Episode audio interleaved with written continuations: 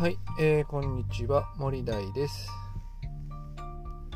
私は医療系企業の管理職をしながら副業でブログや SNS を発信しています。この番組では初心者向けに副業術について発信していきたいと思います。はい、えー、というわけで皆さんいかがお過ごしでしょうか？えーと私はですねえーと最近あの結構読書にはまってましてえー、まああのこれからのね人生をこううまく立ち振る舞っていくためにはどうしたらいいのかなっていうことをねこう日々悩んで進んでいってるわけですけれども、まあ、やっぱりこう自分はサラリーマンをしながら副業をやっているわけですけど、まあ、それはですね、まあ、やっぱり人生の中でいろんなこうものにリスクをねこうヘッジしていかなきゃいけないのかなっていうことがまず一つあってですね、えー、今の仕事だけがですね本当に定年までやっていけるのかなっていうような不安があればですねもちろん首を切られてもいいように準備をしておかなきゃいけないから、まあ、今からですね副業をしていったりだとかっていうことですね、えー、SNS をやってるものもですね、えー、ある日突然インフルエンサーにはなれないわけですね。コツコツコツコツ情報を発信していきながら、えー、フォロワーをねえ少しずつ少しずつ増やしていって、え実際まあ苦しくなった時にそのフォロワーがね助けてくれるっていうようなねこともねあるかなと思って、まあ、そんなことをですねもう34年ぐらいこう取り組んでいるわけです。で最近ですね改めてこう、まあ、お金の貯め方とかですね人生の歩み方みたいな本を読むとですねおおむね自分のやっていることっていうのはまあ外れてはいないなっていうような感覚はあります。えー、まああのまあ最近はね立花明さんの本なんかよく読みますけれども、まあ、人生の歩み方みたいなね、えー、本なんですけれどもお金持ちになるには、まあ、支出を増やして、えー、あもちうんと支出じゃなくて収入をね増やして支出をもう減らすっていうことですね。そして資産は、えーまあ、金利のねなるべく高いところにまあ置いて増やしていきなさいよっていうようなねことを言ってます。なので僕は、えー、と収入はですね本業とプラス副業で。支出はまあ僕は個人的に全く趣味も何にもありませんからえーと、お金を使うことといえば子供たちの習い事と、まあ、生活費ぐらいですね。嫁もそんなにねこう贅沢なものをこう買ったりするような浪費家ではないので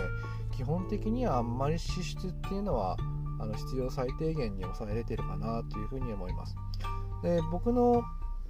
副業での収入っていうのは全てえー、何らかしらの、えー、投資に回っていってますので、えー、例えば NFT を買ったり仮想通貨を買ったりだとかですね、ま、そういうところに、えー、っとまあ、資産として残していってるっていうような感じです。僕がほとんど稼いだお金っていうのはほとんど、え、仮想通貨とか NFT になってますよね。はい。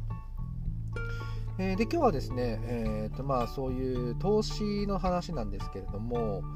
うんと僕は、え、ー、とまあ、あの仮想通貨の世界のその DEX とか DeFi っていうような分野に、えー、かなりの、えー、お金をですね、えー、副業で稼いだお金は全てそちらにですね、えーと、ぶち込んで、えーと、金利収入を得ているというような形をしています。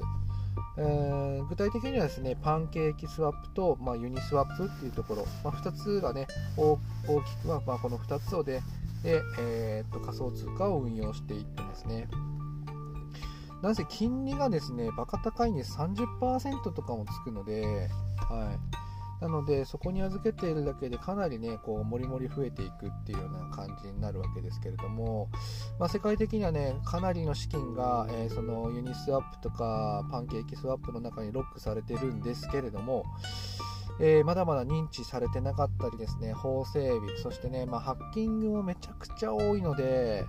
えーと、すごく敬遠されている部分でもあります。はい。えー、確かに金利は増えるんですけど、やっぱりそういうセキュリティ面での問題と、まあ、そういう仮想通貨の、何て言うんでしょうね、知識がないと、まあ、到底歩けない。よくみんなはね、魔界魔界って言いますけど、本当に詐欺師だらけなので、めちゃめちゃ、えー、怖いところかなというふうに思っております。ただ、えー、銀行に預けていても金利は0.01%から0.02%程度ですから、まあ、預けている意味はないですし、まあ、そこでま資産を増やせることもまあ現実的ではないと、まあ、そうなるとですね、まあ、金利収入を得るためには、ま、必然的にまあ大体仮想通貨の方が金利がつくよねっていうような形になるので仮想通貨をレンディングっていうまあ貸し出すよっていうような形のもので、まあ、3%から8%とかを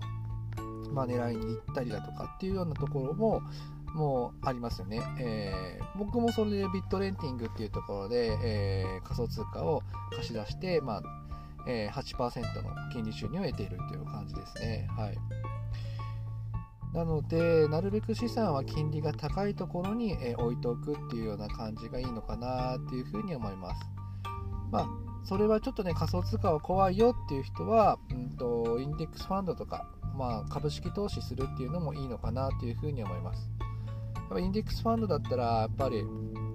指数にね連動するようなものですね。はい、えーと、SP500 とか全世界版とかね、まあ、ああいうのところに、えーとえーまあ、投資信託で、えー、お金を置いておくっていうのはまあいいのかなというふうに思います。今ね、日本ではあの積立 NISA とか NISA とかで、えー、イデコもそうですけど、あの税制がね、かなり優遇されて、えー、かからないで、あの、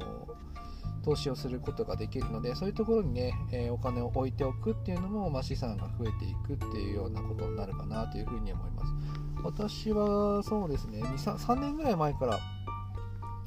えー、投資信託をしてますけれども、かなり3、うん、20%ぐらいついてるかな。コロナショックの大底で結構資金が入れれたので、かなり、えー、儲かってるかなっていうふうには思ってます。はい。なので、ちょこちょこちょこちょここう積み立てていきながらね、えー、資産がね、えー、金利収入で雪だるま式に増やすっていうような、ね、ことをね、えー、サラリーマンの方は、えー、考えてもいいのかなというふうに思っておりますし私自身も、えーと、仮想通貨、えそしてインデックスファンドの方で、えーと、資産をね、え実際運用してます。はいでそこについてはね、嫁ともね、あのこのことについて情報共有してですね、えーと、積立 NISA をなんとか始めませんかという話で言ってましたけれどもなかなか理解が得られなくてうーん説得するのに1年ぐらいかかりましたよね。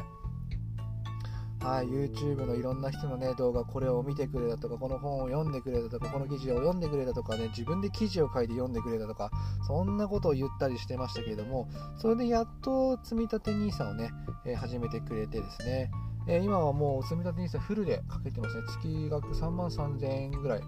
えー、積み立ててくれてですね、金利収入といも、えー、今でだいたい8%ぐらいついてるってことで、まあ、嫁もね、あのだいぶ、